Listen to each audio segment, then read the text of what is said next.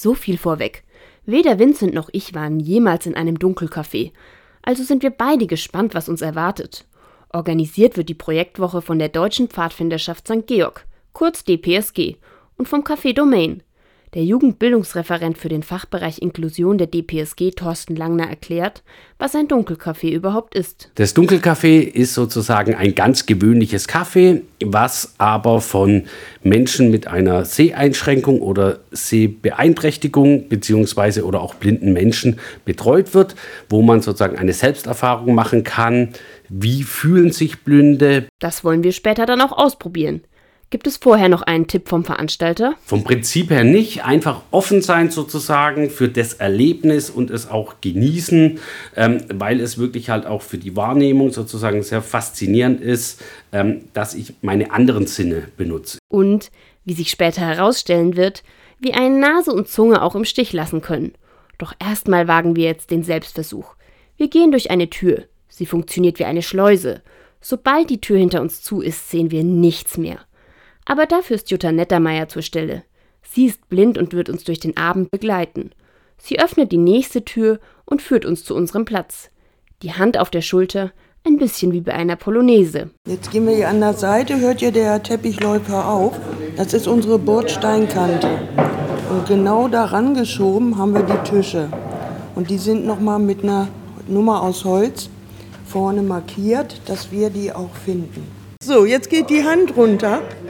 Da ist ah. der Stuhl und davor der Tisch. Okay. Wir sitzen.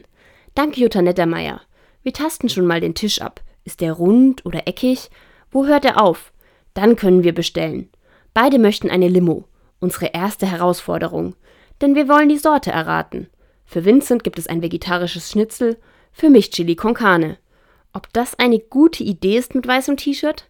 Vincent fasst schon mal seine ersten Eindrücke zusammen. Oh krass, also ich hatte diesen Impuls zurückzuschrecken, sobald es total finster wurde, weil ich dachte, irgendwann kommt die Tür und dann dachte ich so, ich bin so immer weiter nach hinten gegangen, aber dann haben wir es ja doch ganz gut durchgeschafft. Ich finde es erstmal ungewohnt, dass ich nur höre, dass andere Leute im Raum sind, aber niemanden sehen kann. Dann kommt auch schon unsere Limo. Holunder, safe.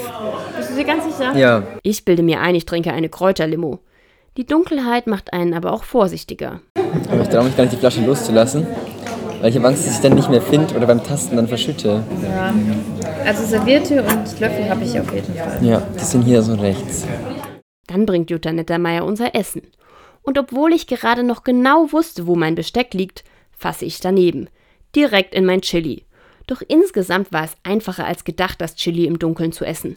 Vincent hat da mehr zu kämpfen. Gerade das Schnitzelschneiden ist schwierig. Und es bleibt Zeit, mit Jutta Neddermeier zu reden. Das Besondere ist daran, dass man offen und ehrlich über alles mal reden kann, dass wir als Blinde und äh, Sehbehinderte, dass wir offen sind und ähm, dass, dass diese Barriere gebrochen wird. Na, dass äh, die armen Behinderten und so, das wollen wir nicht. Wir wollen kein Mitleid, wir wollen Verständnis. Für uns geht es dann wieder nach draußen. Die Limoflaschen in der Hand. Und dann die Überraschung. Vincent hat Kräuter und ich. Oh, es war wirklich Holunder. Wir lagen beide verkehrt. Ganz so schlimm wie erwartet sehen wir übrigens nicht aus. Mein T-Shirt ist noch weiß und Vincent hat nur ein paar Krümel und einen kleinen Ketchupfleck auf der Hose. Wie fand er das Dunkelcafé insgesamt? Ich finde, man muss es wirklich selber erlebt haben, wenn es dann so komplett dunkel um einen wird. Aber ich habe mich dann recht schnell auch daran gewöhnt aber irgendwie auch verstanden, dass es unglaublich schwierig ist, wenn ich mich daran erinnere, wie ich auf meinem Teller rumgewühlt habe, um zu erfahren, was Pommes und was Schnitzel ist und wo irgendwie Mayo und Ketchup sein könnte. Also Respekt vor den Menschen, die das sozusagen nicht nur nachspielen, sondern Tag für Tag erleben. Ich fand es auch eine sehr spannende Erfahrung und hätte gedacht, dass mein Geschmackssinn besser funktioniert. Insgesamt kann ich einen Besuch dort nur empfehlen.